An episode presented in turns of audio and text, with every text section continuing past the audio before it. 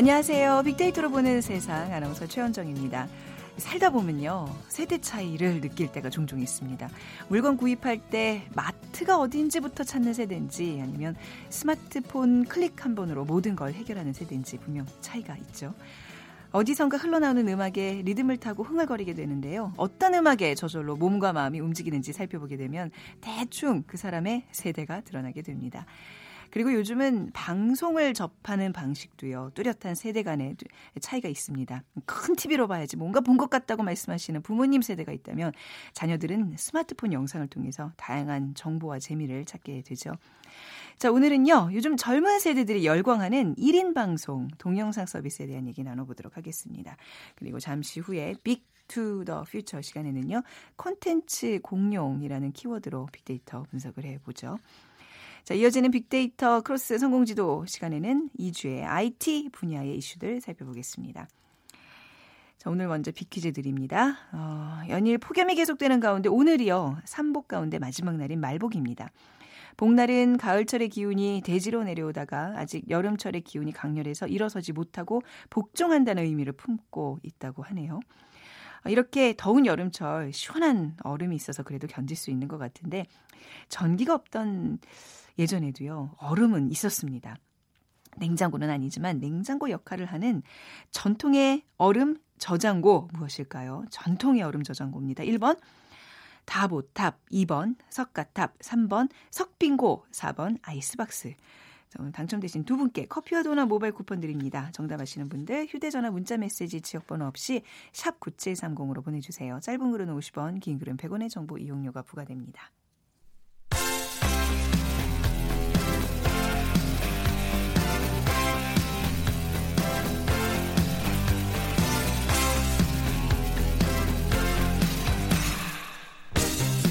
트렌드는 10년마다 반복된다. KBS 1라디오 빅데이터로 보는 세상. 빅투더 퓨처.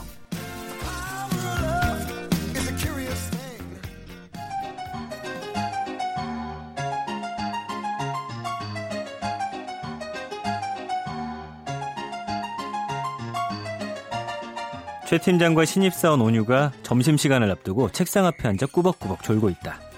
자자자 여러분 용대리가 쏜다 얼음 동동 아이스 커피 오늘 말복 커피. 자 어서 한 잔씩들 하세요. 아, 용대리님. 아 진짜 최고. 아저 진짜 엄청 졸렸는데 우리 용대리는 얼굴만 잘생긴 게 아니라 정말 센스가 만점이야 만점.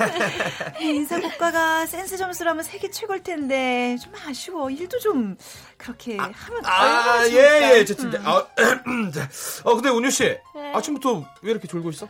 아, 제 친구가 엄청 잘 나가는 크리에이터거든요. 아, 근데 어제 너무 재밌어가지고 완전 밤새웠어요. 크리에이터, 어, 그게 뭐야? 뭐 유명 탤런트 아니면 뭐 영화 배우야? 아, 참, 최 팀장님.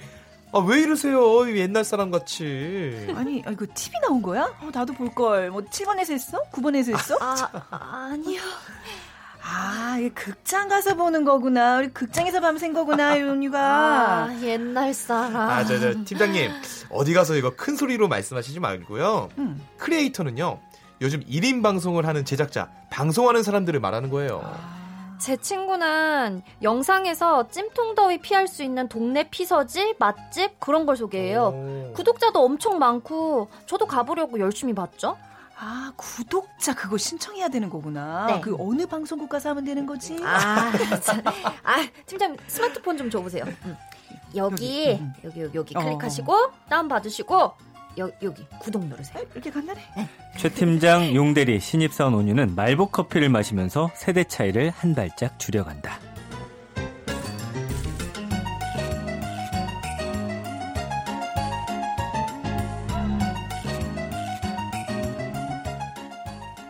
KBS 성우실의 김용 씨, 또 신운유 씨, 그리고 전민기 팀장, 그리고 옛날 사람 저였습니다. Big to the Future 전민기 팀장과 함께 하겠습니다. 어서 오세요. 네, 반갑습니다. 전민기입니다. 저 옛날 사람 아닌데. 그러게요. 크리에이터 네. 아는데. 그 10대부터 30대 초반까지는 확실히 그 TV보다는 이제 동영상 플랫폼을 통한 콘텐츠를 소비한다고들 하는데 네네.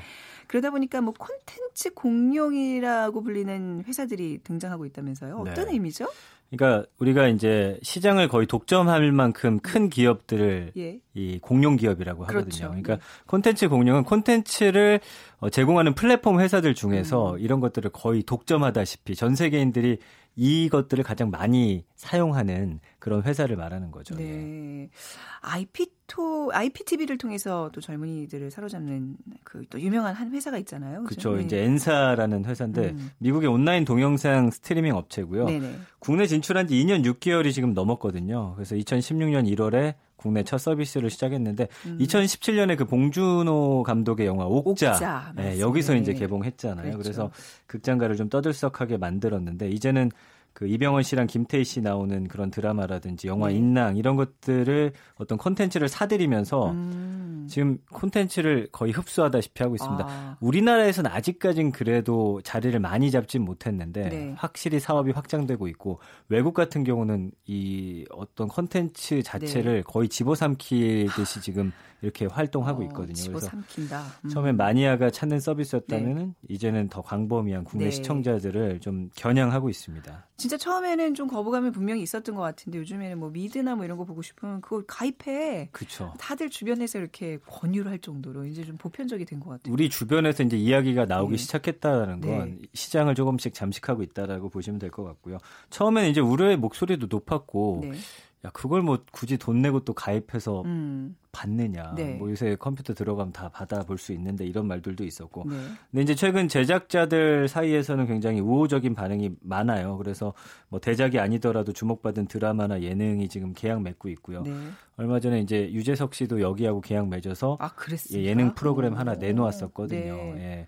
그러니까 경제적인 어떤 어 매력을 가지고서 음. 이 컨텐츠 제작자들한테 다가오다 보니까 네. 콘텐츠 제작한 사람들 입장에서는 아내 콘텐츠를 높게 쳐주는구나 더 비싼 가격을 부르는 사람한테 팔 수밖에 없잖아요. 음. 그렇죠. 그러다 보니까 네. 여기서 이제 그런 음, 좋은 컨텐츠들을 많이 조금씩 흡수하고 있는 뭐 상황이에요. 흡수도 하지만 또 자체적으로도 새로운 시도들을 많이 하잖아요. 그럼요. 그 빅데이터 예. 통해서 이제 정말 시청자 맞춤의 어떤 그 캐스팅이나 이런 걸 하고 맞아요. 그랬죠. 예. 예. 그래서 점점 지상파 라디오 TV가 고민이 많습니다. 어떻게 해요, 우리? 아 근데 이런 네. 공룡 플랫폼 회사들이 정말 아까 표현한 그대로 콘텐츠들 다 집어 삼키면 네. 이거 좀 문제점이 발생하지 않을까요? 결국에는 이제 공룡 기업이라는 말에서도 네. 볼 수가 있듯이 공급망을 이제 독점하면은 이제 네.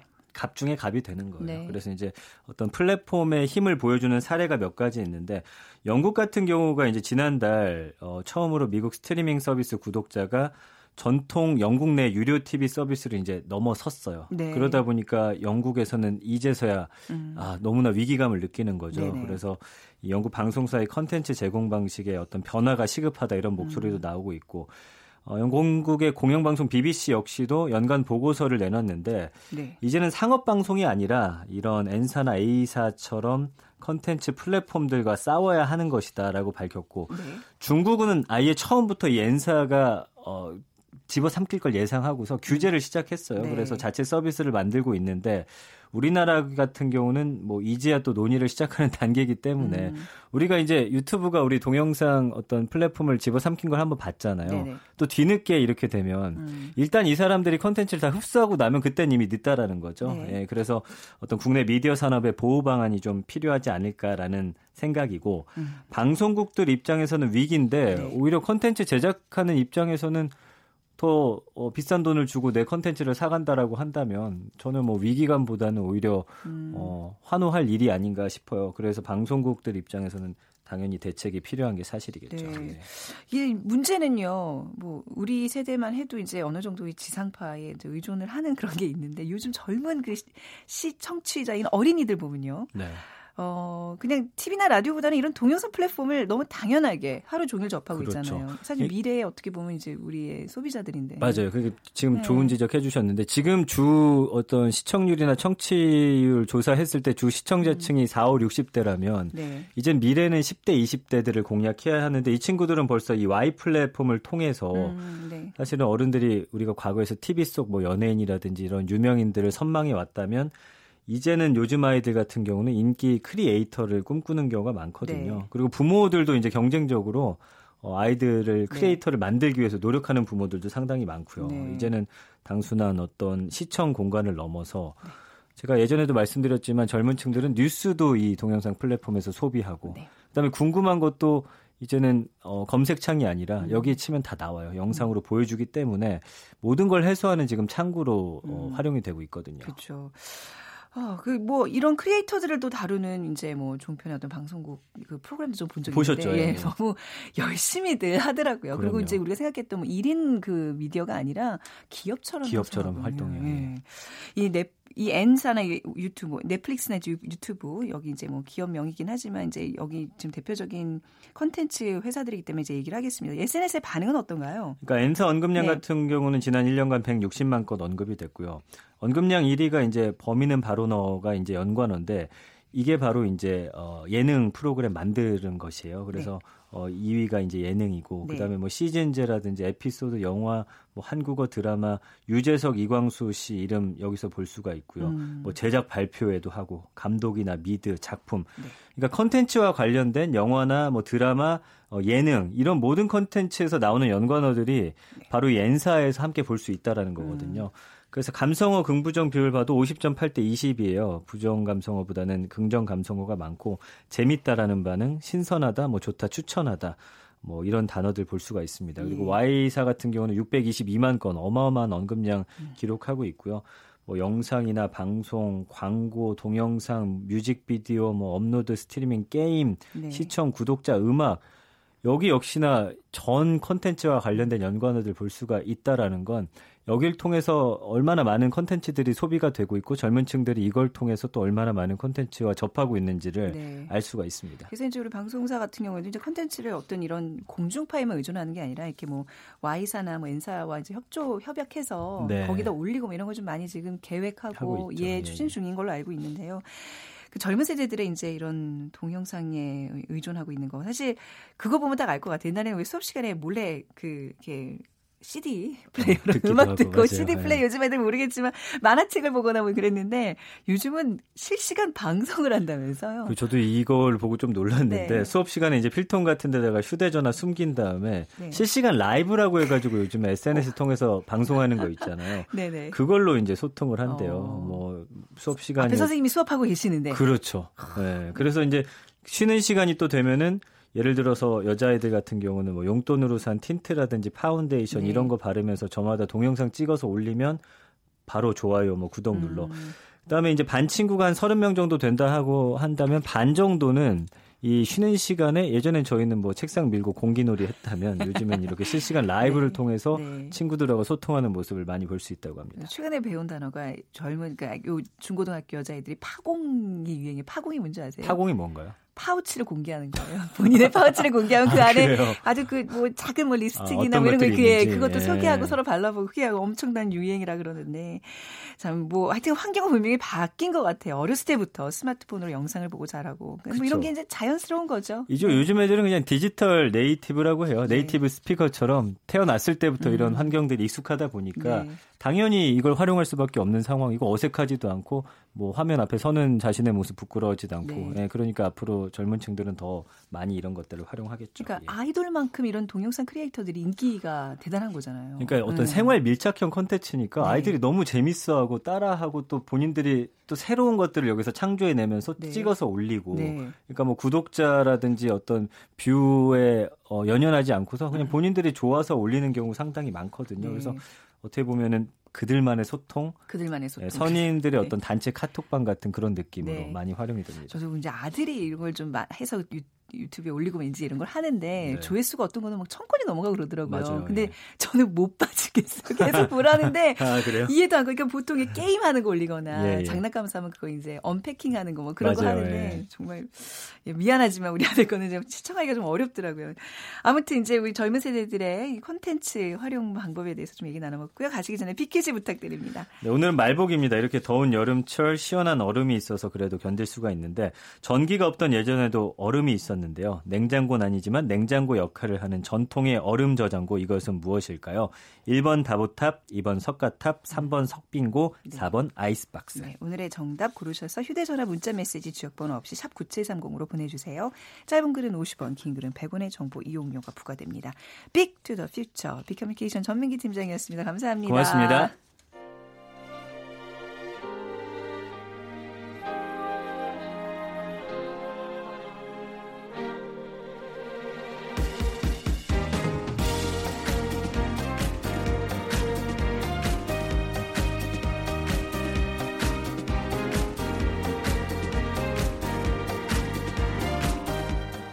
박희준의 성공지도 시작하겠습니다. 저는 연세대학교 산업공학과 교수 박희준입니다. 4차 산업혁명이 본격적으로 빅데이터로 본 세상과 KBS 1라디오 박희준의 성공지도가 만났다. 미래를 읽는 힘을 키우는 시간. 빅데이터 크로스 성공지도. 연세대학교 산업공학과 박희준 교수와 함께합니다. 어서 오세요. 안녕하십니까. 저희 오프닝 들 때마다 제가 진짜 대단한 분을 모시고 방송하는구나라는 생각을 하게 되면서 자, 오늘도 빅데이터 크로스 성공지도 먼저 IT 업계 소식부터 살펴보겠습니다. 어떤 소식들이 화제가 됐었나요? 예. 에, 삼성이 에, 앞으로 향후 3년간 180조 원을 인공지능 5세대 이동통신, 네. 바이오와 같은 첨단 분야에 투자하겠다는 소식이 있었고요. 물론 앞으로 향후 3년간 4만 명을 채용하겠다라는 음. 얘기도 있었습니다. 에, 그리고 중소벤처기업부가 암호화폐 거래소를 벤처 업종에서 제외하는 그런 계획을 또 발표했었고요. 네. 그런데 이제 삼성의 계획대로 앞으로 향후 3년간 4만 명의 인력을 채용한다고 하는데 이것이 자칫 저는 또 그 AI 음, 인공지능 그리고 5세대 이동통신 바이오 분야의 어떤 핵심 전문 인력의 블랙홀이 되지 않을까. 음, 수년 전에 그 네네. 삼성이 소프트웨어 역량을 강화하겠다고 하면서 관련 전문가들을 어, 채용한 적이 있는데 예. 그때 사실 국내 에, 업계를 보면 많은 중견 중소기업의 전문가들이 아, 에, 삼성으로 그렇다. 네. 이직을 하는 그런 현상이 있었거든요. 예, 예. 그래서 이 4만 명이라는 것이 물론 뭐 다 신규 채용보다는 경력 채용이 많을 것으로 보여지고요. 네.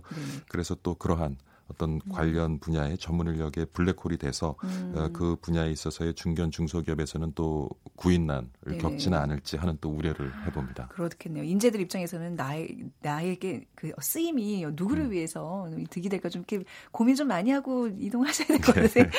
네. 자, 그 오늘 살펴볼 키워드 뭘까요? 예, 오늘은 네. 그 중소벤처기업부가 암호화폐 거래소를 벤처 업종에서 제외하겠다는 이제 방안을 네. 어, 에, 추진한다는 계획을 발표했는데요. 네. 그래서 오늘의 키워드는 암호화폐로 좀 암호화폐. 잡아봤습니다. 참 작년 지난해까지였나요? 어마어마한 분위기로 지금 막 팽창하더니 지금 좀 사그라들기는 했는데 다시 또 뭔가 요즘 스멀스멀 얘기들이 나오고 있더라고요. 뭐 암호화폐 얘기 많이 했지만 음. 그렇죠. 무엇인지에 대해서 개념부터 좀 설명 참 들어보겠습니다. 암호화폐 블록체인에 대한 설명을 자주 듣습니다만은 네. 뭐 들어도 들어도 저보고 개념이 하라고 잡히지. 않는 네, 것 저는 같아요. 못해요. 한 번더 예. 부탁드릴게요. 그래서 암호화폐에 대한 개념을 확실히 좀 이해하려면은 네. 암호화폐 투자를 하셔야 돼요. 아, 예. 예. 네, 제 돈이 네. 들어가야 그렇죠. 설명이 귀에 들어오고 그다음에 개념이 네. 잡힐 거라는 생각이 드는데요. 그냥 공짜로 좀 예, 알려주시죠. 뭐 간단하게 네. 암호화폐에 대한 개념부터 좀 정리해 보겠습니다. 암호화폐의 기반이 되는 기술은 이제 블록체인이라는 기술인데요. 음, 네. 그 분산 원장이라고 하죠. 거래 당사자뿐만 아니라 거래자들이 참여하는 플랫폼 그 공간에 에, 거래가 이루어지는 그 공간 플랫폼에 참여하는 모든 참여자들이 그 각 계약에서 발생하는 계약서를 어, 나누어 보관하는 그러니까 네. 분산 원장을 가지고 어, 있는 그러한 에, 기술인데요. 그래서 이러한 기술로 이제 접근을 하게 되면 아무래도 그 거래의 어떤 안전성을 좀 더 확실하게 담보할 수 있겠죠. 네. 그리고 이러한 기술을 기반으로 이제 발행된 화폐가 음. 이제 암호 화폐라는 것이고요. 그러다 보니까 지금 뭐 대부분 각국에서 화폐를 발행할 때 네. 에, 그런 정부의 어떤 그 틀 속에서 정부가 가지고 있는 틀 속에서 화폐가 발행되고 운영이 됩니다만은 요 암호 화폐는 이제 탈중앙화 그래서 어. 어, 화폐를 발행하는 기간, 운영하는 기간이 정해져 있지 않은 거죠. 아까 음. 말씀드린 것처럼 거래에 참여하는 그 참여자들이 모여서 만들어진 커뮤니티에서 만들어지고 운영되는 그런 화폐를 이제 암호화폐라고 얘기합니다. 네. 더 헷갈리게 드렸죠. 아닙니다. 아니 이렇게 암호화폐하면 우리가 좀 뭐 사행성을 조장하고 예. 뭐 법제도 틀을 좀 벗어나는 좀 위험한 어떤 그런 영역이라고 생각하는데 빅데이터 상의 반응은 어떤가요? 좀 좀 나아졌나요? 그런 어떤 인식. 그래서 뭐 지난 세 달간 네. SNS 사용자들의 그 어, 소셜 데이터 를 분석을 해보니까 네. 암호화폐에 대해 감성적인 분석을 해보면 한 38% 정도가 긍정적이고요, 네. 20% 정도가 이제 부정적인 견해를 음. 좀 가지고 있는 것 같습니다. 네. 그리고 관련해서 상위 순위에 있는 단어들을 살펴보면 활발하다, 보상, 음. 긍정적이다, 지나치다, 범죄, 부정적이다, 위험, 피해 뭐 이런 긍정적인 단어 그리고 부정적인 단어들이 혼재되어져 있는데요. 에, 앞서 말씀하신 것처럼 사실 지난해 말, 말쯤이었죠. 그 암호화폐 시장에 굉장히 투기, 투자보다는 투기에 가까운 네. 그런 열풍이 불었는데 지금 약간 그 열풍이 좀 식은 상황이고요. 그리고 또 앞서 말씀하신 것처럼 어, 지금 암호화폐는 어떤 국가에서 제도적으로 좀 관리가 이루어지진 않고 네, 있습니다. 네. 그래서 어, 투자를 했다가 손해를 봐도 그런 손해를 갖다가 이렇게 보장받을 수 있는 네. 손해를 네. 예, 그런 피해를 보호할 수 있는 네. 그런 아직 근거나 제도가 확실히 좀 마련되지 않은 어, 상황이고요. high risk high return이라고 생각을 했는데 예. 그 high risk는 변함없지만 high return은 점점 아닌 것처럼 주변에서 많이들 이게 그렇죠. 이것 때문에 마음 아파하는 분들 많이 좀 접했거든요. 근데 이번에 뭐 정부 발표에서 암호화폐 관련 얘기가 좀 있어요. 어떤 예. 내용이죠? 네, 중소벤처기업부에서 암호화폐 거래소를 벤처 업종에서 이제 제외하는 방안을 추진한다라고 발표를 했고요. 네. 이게 정확히 보면은 에, 그 중기부라고 하죠. 지난 10일인데요. 벤처기업 육성에 관한 특별조치법 시행령 일부 개정령을 입법 예고했습니다. 네. 그런데 여기 에 보면은 블록체인 기반 암호화 자산 매매 및 중개업을 벤처에 포함시키지 않겠다라는 음. 것을 이제 핵심 어떤, 내용으로 어. 하고 있는 거죠. 네네. 그래서 앞서 말씀드린 것처럼 암호화폐 기반되는 기술이 이제 블록체인이라는 말씀을 드렸는데 네. 그런 블록체인 기술을 기반으로 한 암호화 자산, 물론 은 이제 음. 암호화폐를 포함하겠죠. 네. 그러한 자산을 어, 만들고 서로 교환하는 것, 그리고 교환하는 과정에 중개업 를 이제 음. 벤처에 포함시키지 않겠다는 거죠. 네, 그러니까 벤처 어떤 그 영역에 들기에는 뭔가 문제점이 있다는 거잖아요. 그러니까 사행성이 그렇죠? 있다고 네, 보는 그렇죠. 거예요. 네. 예. 뭐 다른 얘기긴 합니다만 뭐 숙박업, 임대업 이런 다른 업종들도 벤처 논란이 많이 예, 있었어요. 네. 예, 그래서 네. 이제 뭐 중기부가 사실 이제 5월에요. 벤처 특별법 시행령 개정안을 공포하면서 그동안 벤처 기업으로 예, 확인받지 못했던 23개 업종 지금 음. 말씀하신 이제 뭐 숙박업,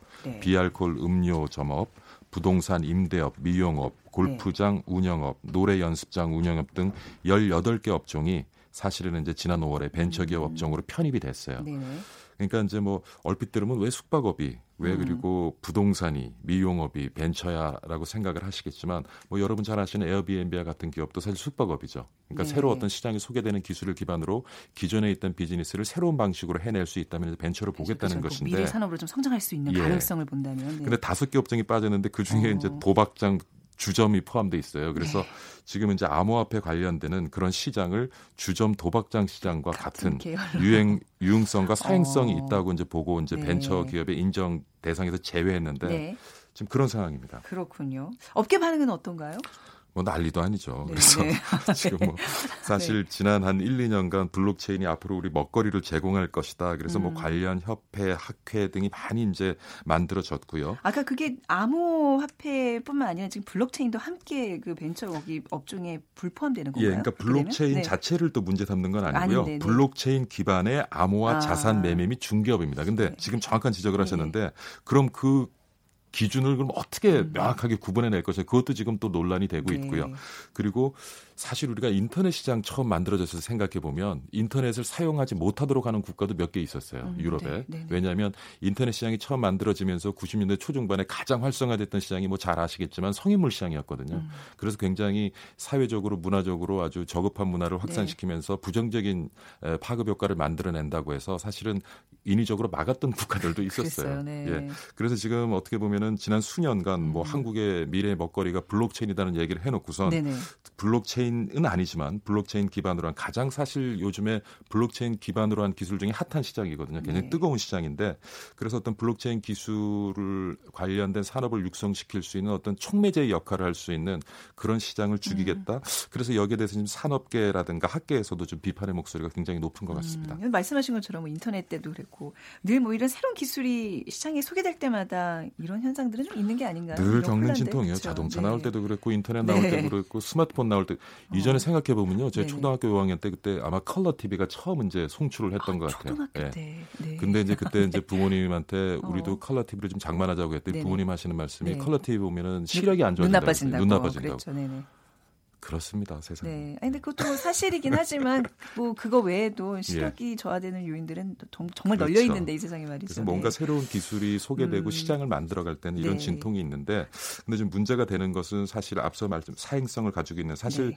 최근에 그 이제 ICO라고 하죠. IPO를 우리가 기업 공개라고 하는데 네. ICO라고 하면 기업들이 주식을 공개해서 이제 투자금을 유치하는 것이 아니라 네. 기업이 이런 그 암호화폐를 발행을 해요. 음. 그래서 그것을 가지고 이제 투자를 유치하는 방법이 네. 최근에 굉장히 아주 뜨거운 시장이 되고 있는데 최근에 그 울릉도에서 그 보물선 발견 발견됐을 예, 그렇죠. 때도 이제 암호화폐 예, 때문에 예, 얘기가 됐었잖아요. 예. 그래서 사실 그것도 결국은 이제 사기 네. 행각으로 네. 밝혀졌습니다마는 이러한 시장이 최근에 이제 투기 세력이 들어가면서 굉장히 사기성을 가진 음. 그러한 에, 암호화폐, 암호화폐를 운영하는 그 커뮤니티들이 생겨나고 있어요. 그래서 제가 보는 관점에서는 그런 옥석을 가려는 어떤 네. 기준을 만들고 그 기준을 철저하게 관리함으로써 시장을 음. 건강하게 성장시킬 생각을 해야지 네. 시장이 골치 아파지니까 아 이거는 그냥 음. 접자. 왜냐하면 그 벤처에 지정이 되지 않으면 네. 그 시장을 육성시키는데 뭐 지원이라든가 정부 입장에서의 그렇죠. 그런 것들을 혜택을 못 받기 음, 때문에 다른 업종에 비해서는 아무래도 성장이 더딜 수밖에 없겠죠. 아, 조금 이제 지나친 규제가 아닌가 뭐 그런 견해신 거죠. 아, 그러니까 예, 규제는 필요하지만 그 옥석을 가려낼 수 있는 네. 기준을 정하고 그걸 관리하는 방향에서 아. 돼야 되는데 네. 골치 아프니까 네. 아 시장은 이제 안 보겠다, 음, 지원 안 하겠다 네. 이런 식의 접근은 네. 조금 곤란하지 않나 하는 생각이 듭니다. 알겠습니다. 또 오늘 우리 교수님과 함께 IT 소식들 이렇게 좀 들어봤습니다. 빅데이터 크로스 성공지도 연세대학교 산업공학과 박희준 교수였습니다. 말씀 고맙습니다. 네, 감사합니다. 자 오늘 비퀴즈 정답은요 3번 석빙고입니다. 3082님, 아직은 덥긴 하지만 그래도 아침, 저녁으로 시원한 바람이 있네요. 가을이 문턱에 왔지만 빨리 왔으면 합니다. 그래도 좀 아쉬워요, 아직. 그죠? 9742님, 그 옛날에 어떻게 이런 생각을 했을까요? 우리 선인들 지혜로우셨던 것 같습니다. 우리 두 분께 커피와 도넛 모바일 쿠폰 드리면서 오늘 진짜 가을을 빨리 어, 맞이하길 바라는 마음을 담아서 김종국의 가을 편지 띄워드리겠습니다. 지금까지 아나운서 최원정이었어요. 고맙습니다.